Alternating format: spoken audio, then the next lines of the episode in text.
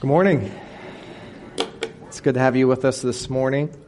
I'd like to extend a greeting to our guests with us this morning. If you received a bulletin on your arrival, uh, there's a tear off slip. It's a starting point.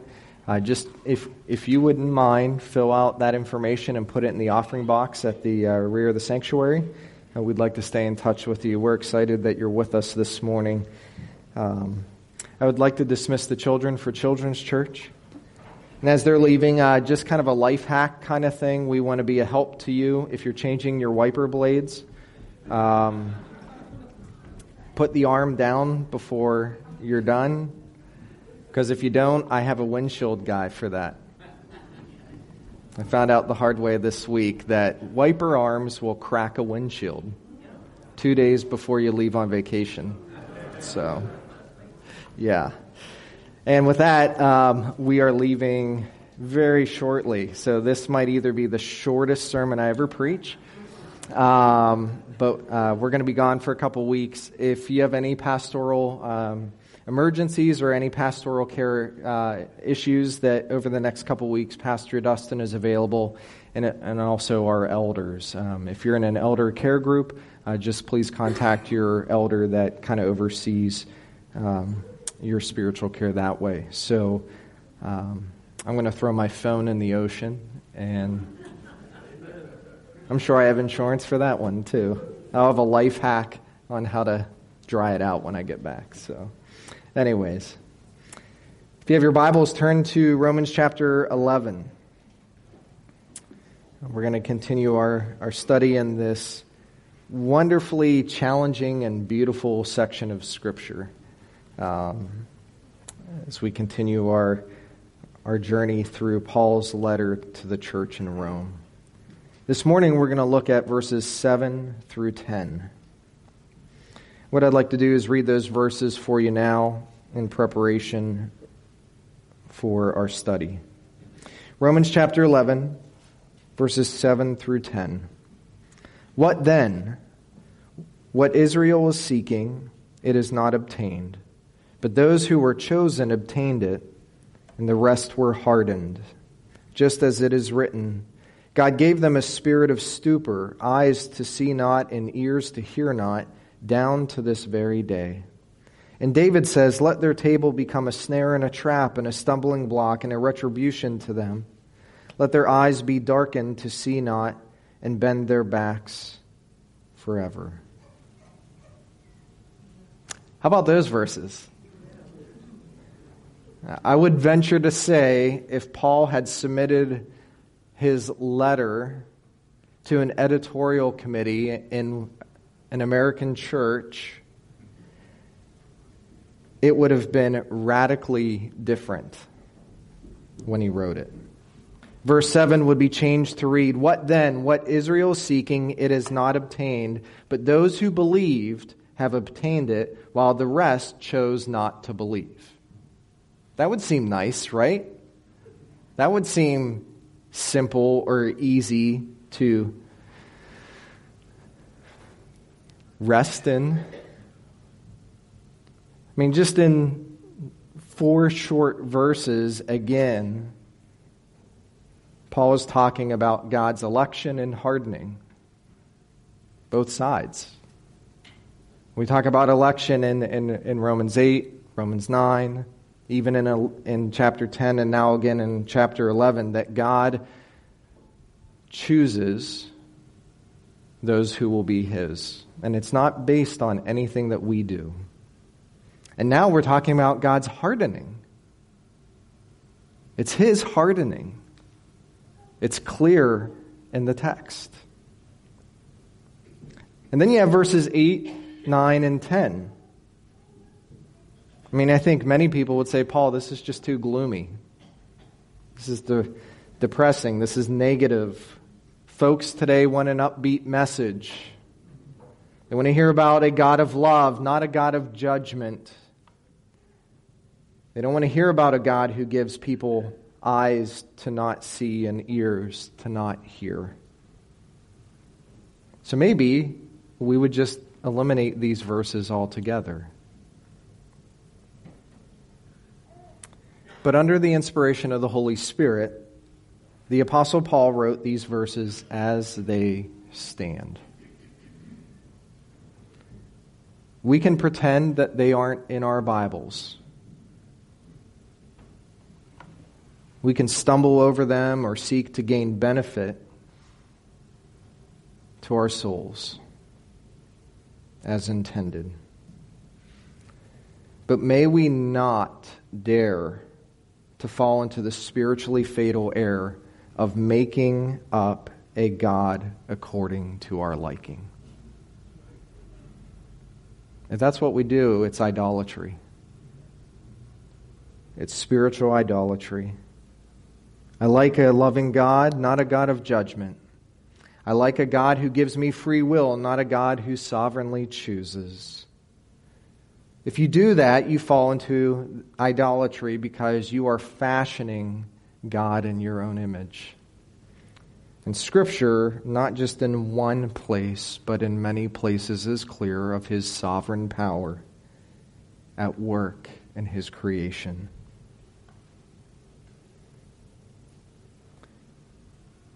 Like Moses, who stood before God at the burning bush. If you remember in Exodus 3, God called this man and visited with him in the form of a burning bush. And if you, if you could just imagine Moses being in the wilderness, a bush is consumed by fire and it keeps burning, and a voice comes from the bush, and it is God's voice. And God is speaking to this man, calling him to lead the people that are precious to God out of Egypt. And what did God say? Take your sandals off. In many ways, as we look at these verses in Romans 11, we too are like Moses standing on holy ground. When you read things like this in Romans 11, you're on holy ground because there is a sense of the holy, sovereign power of God. And there's also a sense of things that are often too difficult to grasp. And so I would say to us this morning if you're sitting there thinking, these are hard things, join the club. They are hard things, but they're here for a reason.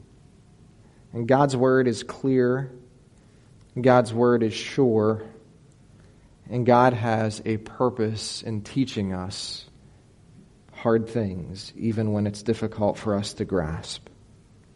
What we're going to see in our passage this morning is that God gave Israel their spiritual blindness. God gave it. Now, we're going to see in the coming weeks as we finish chapter 11, God gave their spiritual blindness for a purpose, for His glory. And this is what a sovereign God does. Now, we need to remember the main question that Paul is dealing with in this portion of Scripture in Romans chapter 9, 10, and 11. It's where does Israel fit in the plan of God? It's very clear to see from Paul's perspective. It's, it's clear to see even from our 21st century perspective. The people that God chose in the Old Testament, that the Old Testament is written about, the nation of Israel, are not living for Christ. They're still Israel. They're still Jewish. They're still, in their orthodoxy, Old Testament law followers. And here we are in the New Testament age of the church, and, and we look at them and they look at us, and, and, and it seems like while we worship the same God, we are on distant islands from each other.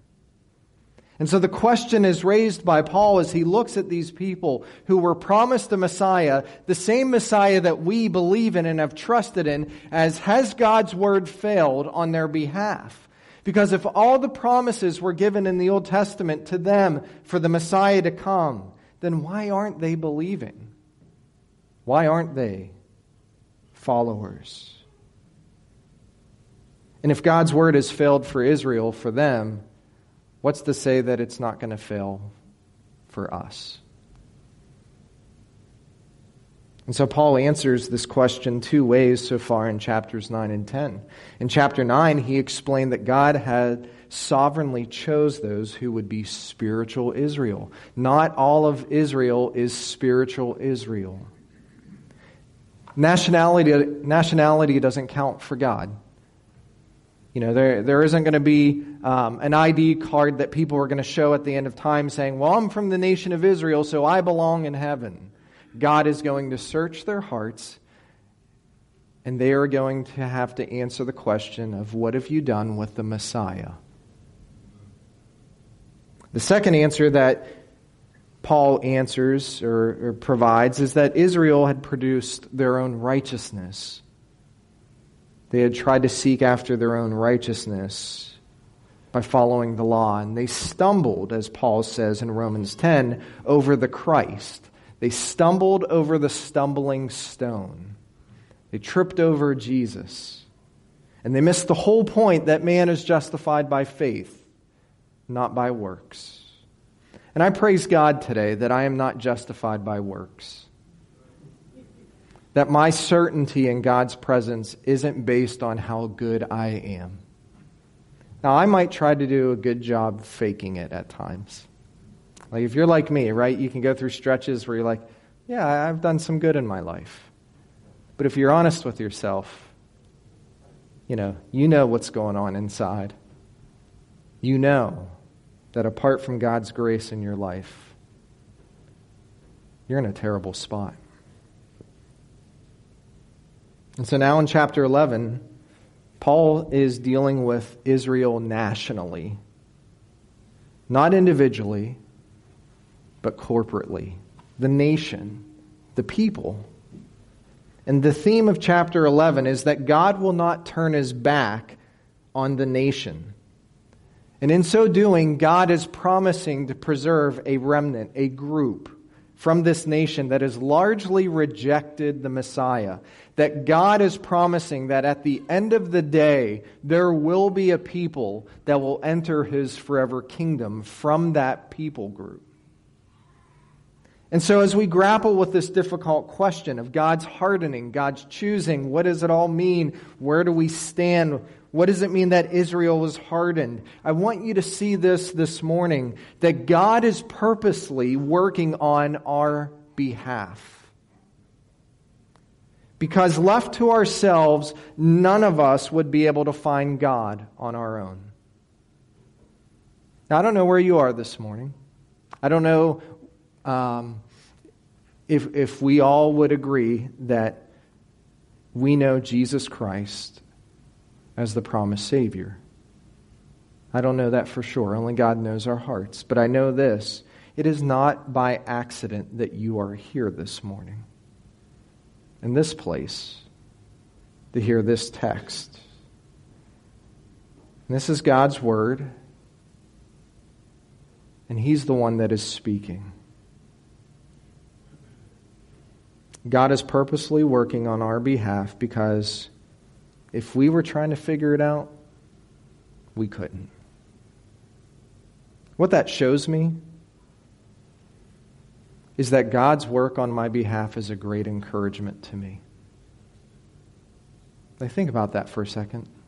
In spite of ourselves, God works, God reveals, God calls, God shows himself strong.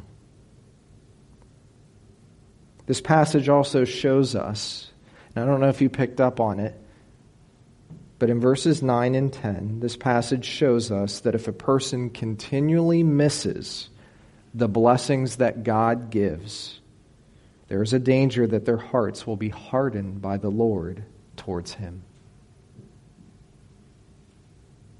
Like there comes a point as God just works and shows himself strong and true, that if we receive the blessings and forget the one who gives the blessings, our hearts are hardened.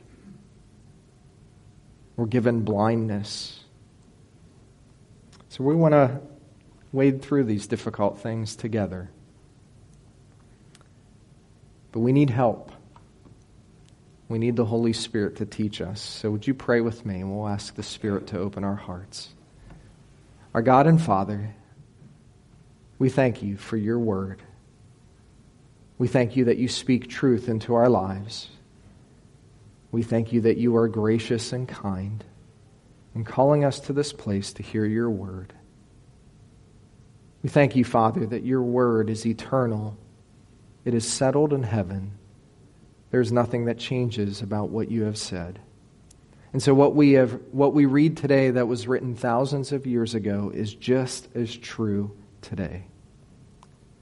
And so Father, I pray that as we hear your words that your spirit would teach us.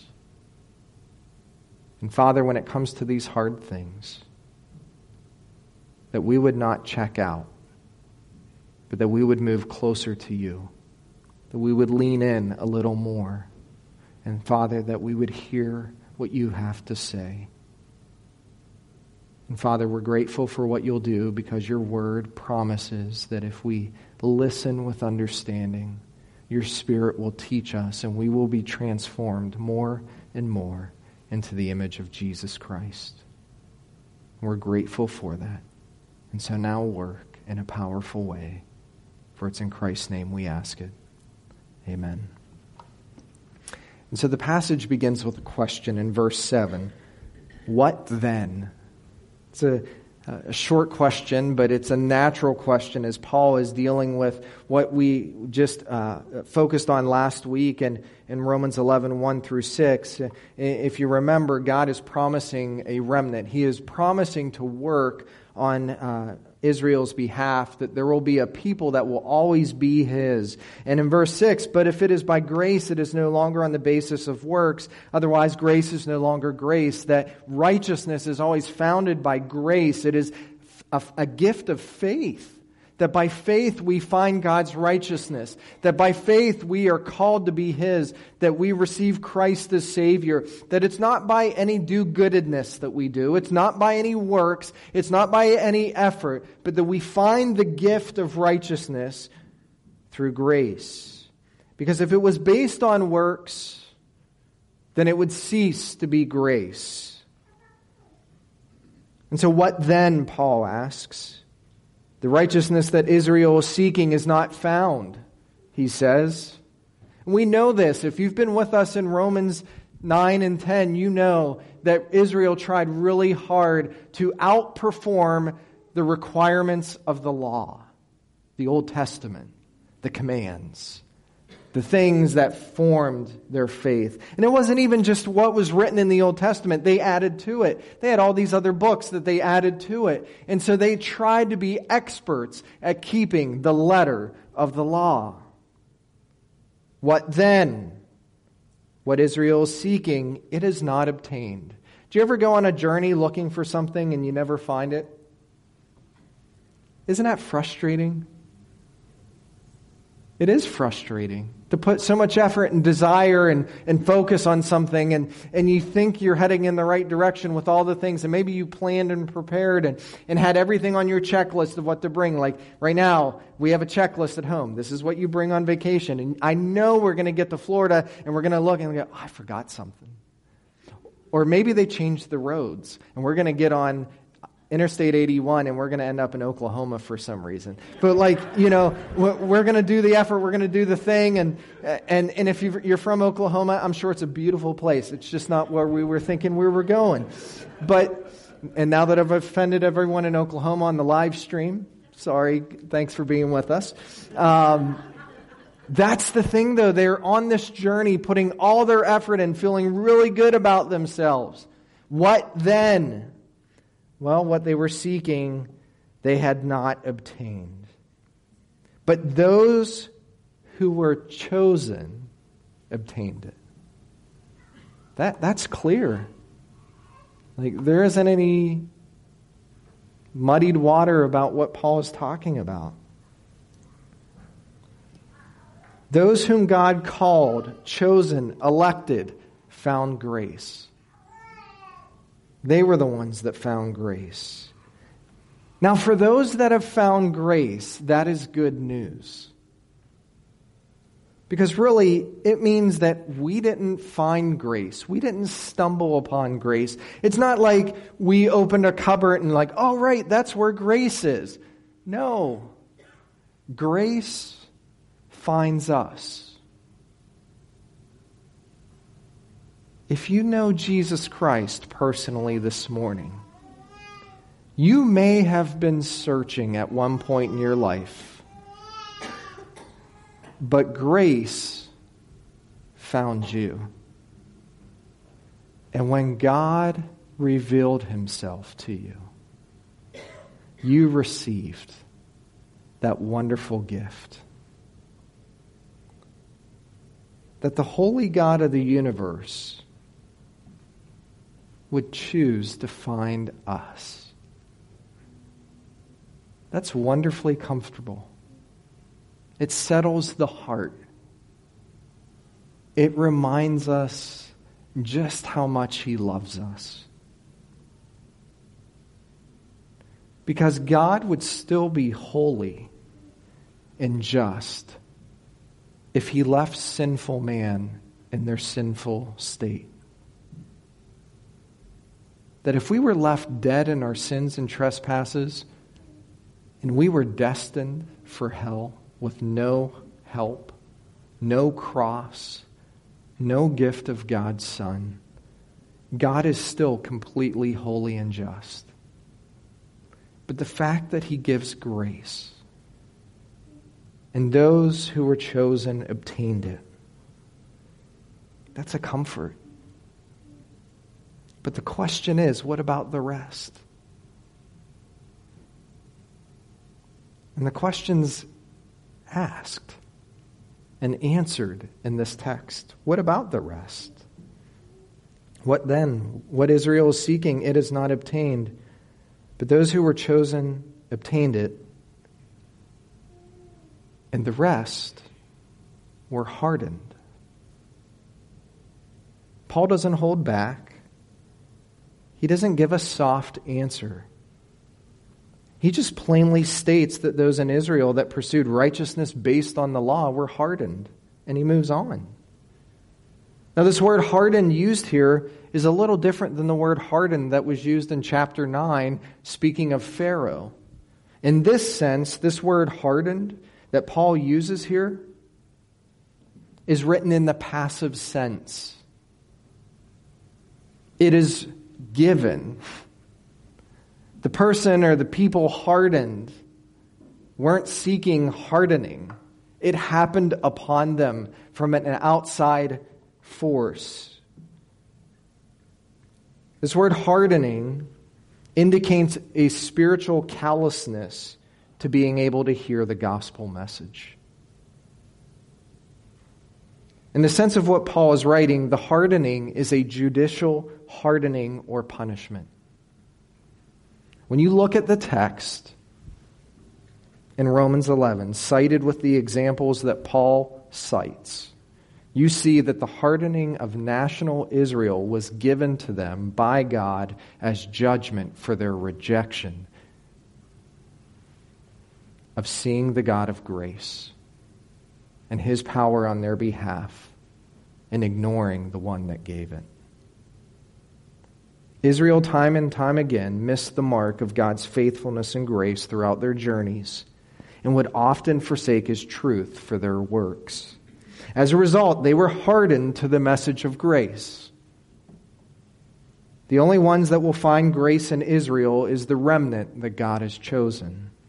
And even today, there are people, there is a remnant from Israel that find grace in Jesus Christ.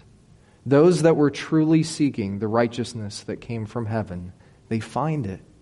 And at the end of time, when God reconciles the world to himself, when he brings all things to an end and deals with sin, he calls Israel, believing Israel to himself, and they will enter into the Messiah's kingdom as his.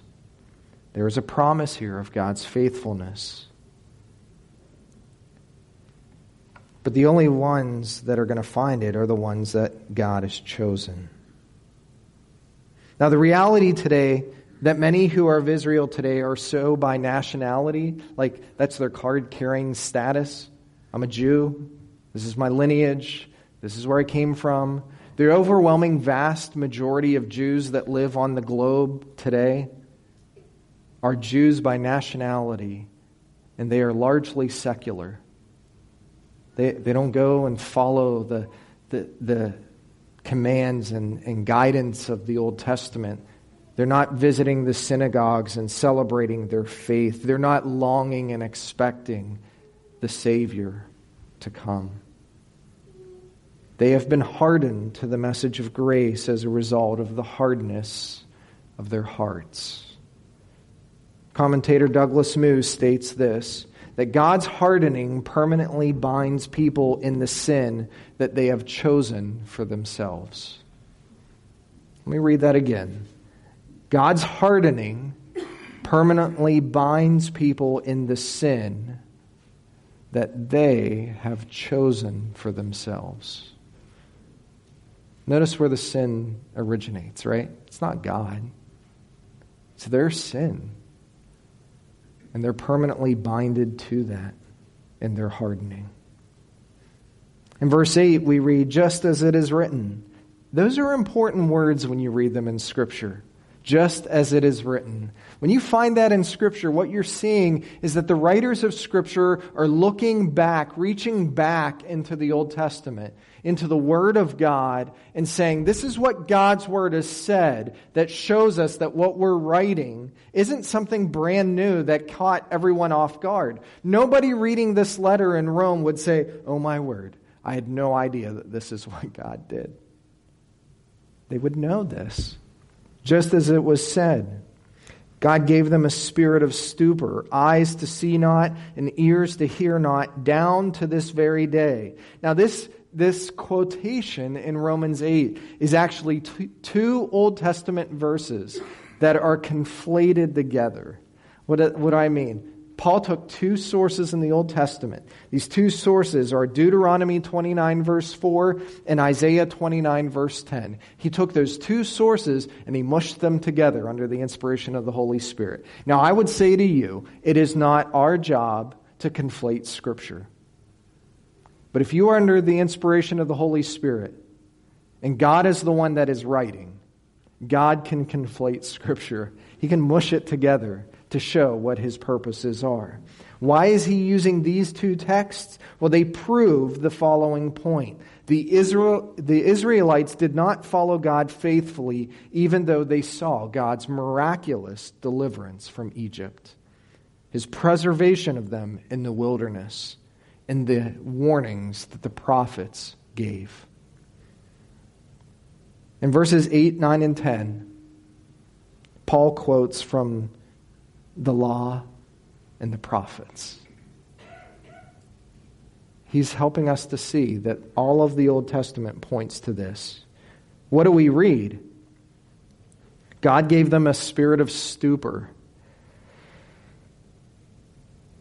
The stupor came as a result of their inability to appropriate God's work on their behalf as an act of grace. You know what stupor means, right? It means drunkenness. It means paralysis of thought. It means a spirit of deep sleep. I'm sure no one knows what that means right now.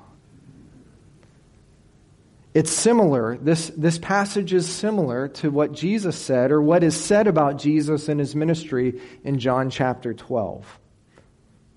It's actually a direct parallel.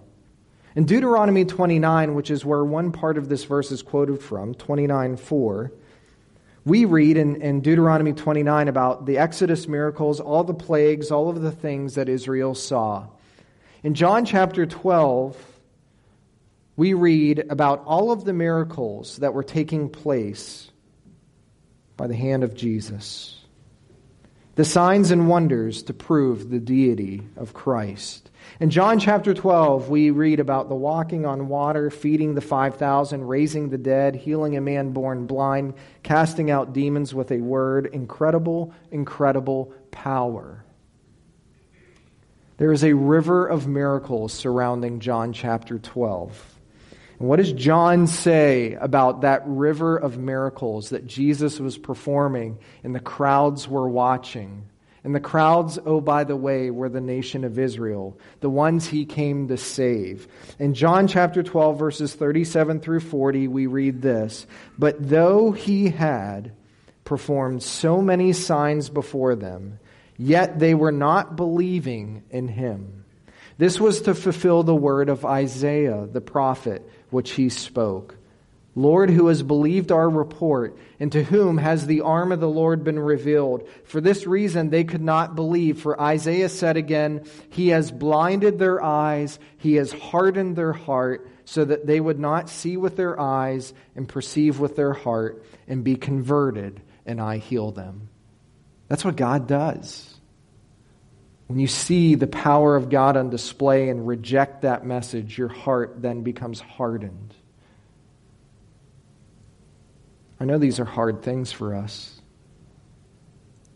but the scriptures are clear of what God does. And in verses 9 and 10, we read, And David says, Let their table become a snare and a trap and a stumbling block and a retribution to them. Let their eyes be darkened to see not, and bend their backs forever. Here now, Paul is quoting from Psalm 69, verses 22 and 23. Psalm 69 is an imprecatory psalm. It's a song of lament. It is a song of God send judgment on those that are hurting me. The early church used Psalm 69 as a messianic song. They sang this song in their worship services as a picture of the passion of Jesus Christ.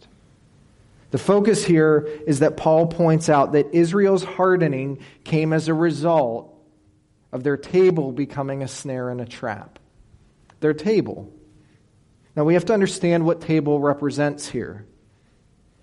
The table in the Old Testament represented God's gracious provision and blessing. When you sat at the table for a meal, and you viewed what was set on the table, it was a time to what? Be thankful because God has provided.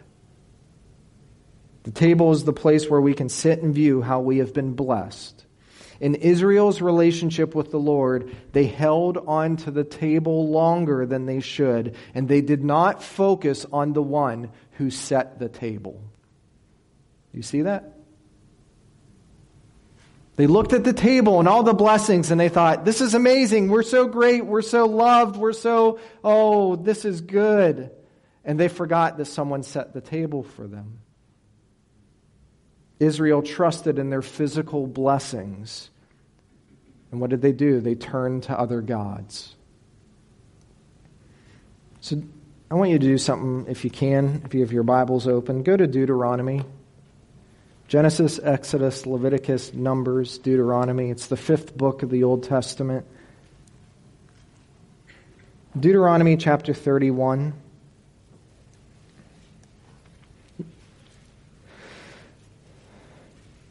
In Deuteronomy chapter 31, we read some of the last counsel that Moses will give. He gives it to Joshua. There, Israel is at the edge of the promised land. They're getting ready to get the land, the table that God had prepared for them. They had wandered in the wilderness. Moses was not going to be able to enter into that promised land. He was not going to sit at the table, per se. But he's giving last counsel, and he's warning the people. God is warning the people. What's interesting about Deuteronomy 31 is Deuteronomy 31 is written before Deuteronomy 32. I know, that's really interesting to you. Let me say it this way Deuteronomy 31 is Moses' last counsel. God is speaking last counsel to Moses as he is to guide the people. What is Deuteronomy 32? We looked at it last week. It's Moses' song he sings a song for Israel. Now, in Deuteronomy 32, it's a song of God's gracious redemption, bringing them out of Egypt and all of the miracles that had happened in the Exodus wanderings. Deuteronomy 32 is a song that was to be sung by the nation of Israel. Why? Because music has the ability to help us to remember things. Do you ever turn on the radio and hear just a few bars of a song and you're like, I know that song? And you start singing that song. And you know words to the song that you haven't sung in years and years and years. Now let's fast forward and, and put, put a, a more positive spin on it. What about songs that teach us Scripture? Like the hymns or the, the praise songs that we sing that have Scripture in them. Like Jesus Messiah he became sin who knew no sin, that we would become the righteousness of God. Like Brian and I weren't talking about this today, it's just God's sovereign work in this. But we're actually singing Scripture when we sing that song. Scripture has the ability, or song, singing Scripture has the ability to help us to remember things that are important. And Deuteronomy 32 was to be the song that they were to sing so that they would not forget God's work. But it's in Deuteronomy 31, verses 19 through 22, that we read these words. Now, therefore, write this song for yourselves and teach it to the sons of Israel. Put it on their lips so that this song may be a witness for me against the sons of Israel. For when I bring them into the land of flowing with milk and honey, which I swore to their fathers, and they have eaten and are satisfied and become prosperous, then they will turn to other gods and serve them and spurn me and break my covenant. Then it shall come about when many evils and troubles have come upon them that this song will testify before them as a witness for it shall not be forgotten from the lips of their descendants. For I know their intent which they are developing today before I've brought them into the land which I swore. That's puzzling to me. But it's true. In verse 20, when God is saying to Moses about the song that they are to remember and sing, and he's like, they're going into the land of milk and honey, and they're going to eat and be fat, and they're going to become prosperous. What are they then going to do? Well, he writes the rest of the Old Testament for us in these verses. They go into the land, and they become like the nations. They go in the land, they forget God's blessing. They go into the land, they look at all that God has given them, and they say, well, we'd rather have more for ourselves. And so what do they do? Well, they're judged because they have broken God's covenant. God set a great table for Israel. But they forgot the one who set the table. And so their table became a snare and a trap.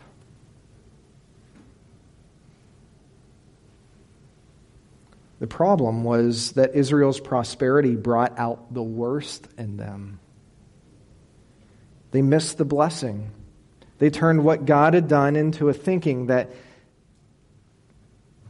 they were good. Like they received it. They were kind of bulletproof. Listen, the blessings that God gives are never an end to themselves. The blessings that you have received in your life from the hand of God are never an end to themselves. They are always a vehicle to praise the one who gave the blessing. And that is why, as the people of God, when the Lord gives and the Lord takes away, blessed be the name of the Lord.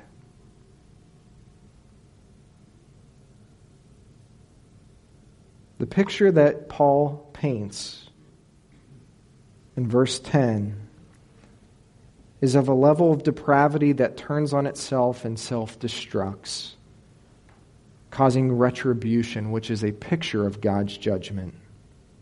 Because Israel re- refused to receive grace, their backs will be bent under the weight of guilt and punishment forever. So, as we close, I want you to think about these things. There's two things I want you to think about.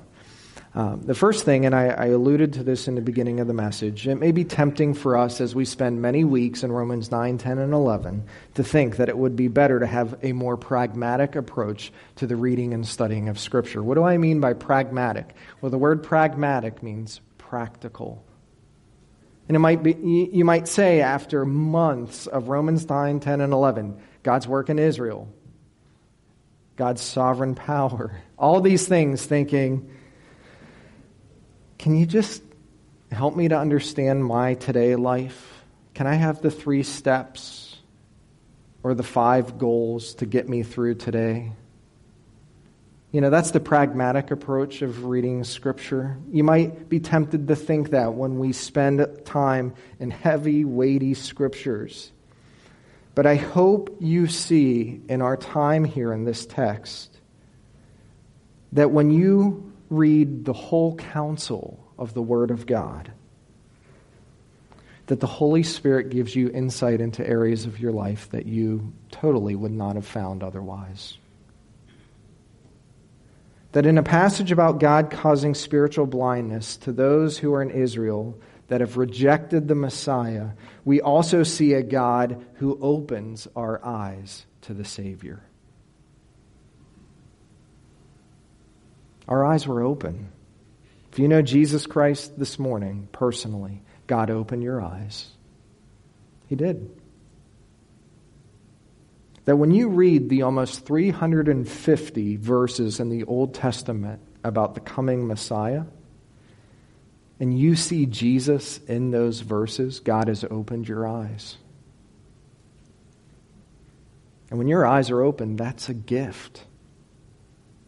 God has opened our eyes that we may see the glory of Jesus as he has come to restore us back to the Father. And one more thing, I think it's also important for us to see that we do not place too much emphasis on the blessing of this life. We live in a very affluent society. We live in a very prosperous nation. I don't think you need to look very hard to understand just how blessed physically you are compared to many people in the world today. You're blessed, right?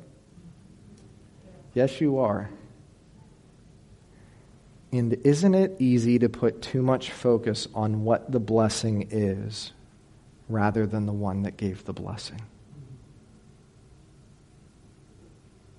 Like when I cracked the windshield on Thursday, I'm like, this is the worst thing ever. Oh, right. I have the means to fix it. I had a vehicle that it happened in. Like, I wanted to focus on that one small thing that was taken Thankfully, I have a gracious wife because I came into church. It happened Thursday afternoon. I came in, I walked into her office here, and I said, You love me no matter what, right? and her next words were, What did you do? but we focus on the things that we don't have or the things that are taken, and we forget all that we do have. And one of the great dangers of living in such an affluent culture is that we feel entitled to have it. And if we do that, if we live that way, our table becomes our snare and trap. And so we need to be careful to guard our hearts from the blessings that can so easily trip us up. Remember, God is purposely working on your behalf because left to ourselves, none of us would be able to find God on our own. And His work gives eternal blessings as we find a home with Him forever. Let's pray. God, we thank you for these moments to remember just how good you are, how gracious and kind. Father, for how faithful you are to put up with all the things that we throw at you, the fickleness of our hearts, the desire that we have in our flesh to pursue the things of this world rather than the things of you. And I pray as a people that we would see that, number one, because of Jesus, we have all that we need. And number two, as a result of knowing Jesus, you have given us every spiritual blessing in heaven, that there's more to come. Father, that there's a day to come when we will enter your presence that will we're going to look at the things of this world and think, man, that, was, that doesn't even compare. And so, God, would you help us to guard our hearts? Would you help us to, to trust in your sovereign work? Just to see how good you have been. And especially now as we prepare for communion, the table that is set for us, the, the great table of our Lord, to remember and commemorate his death on the cross and the giving of his body and the shedding of his blood for our sins so that we could be forgiven and be yours forever. And so, Father, through your Spirit, work in our hearts and help us to never neglect the praise of our King for all of the good things that he gives us. And we'll thank you and praise you, for it's in his strong name the name of King Jesus that we ask all these things. Amen.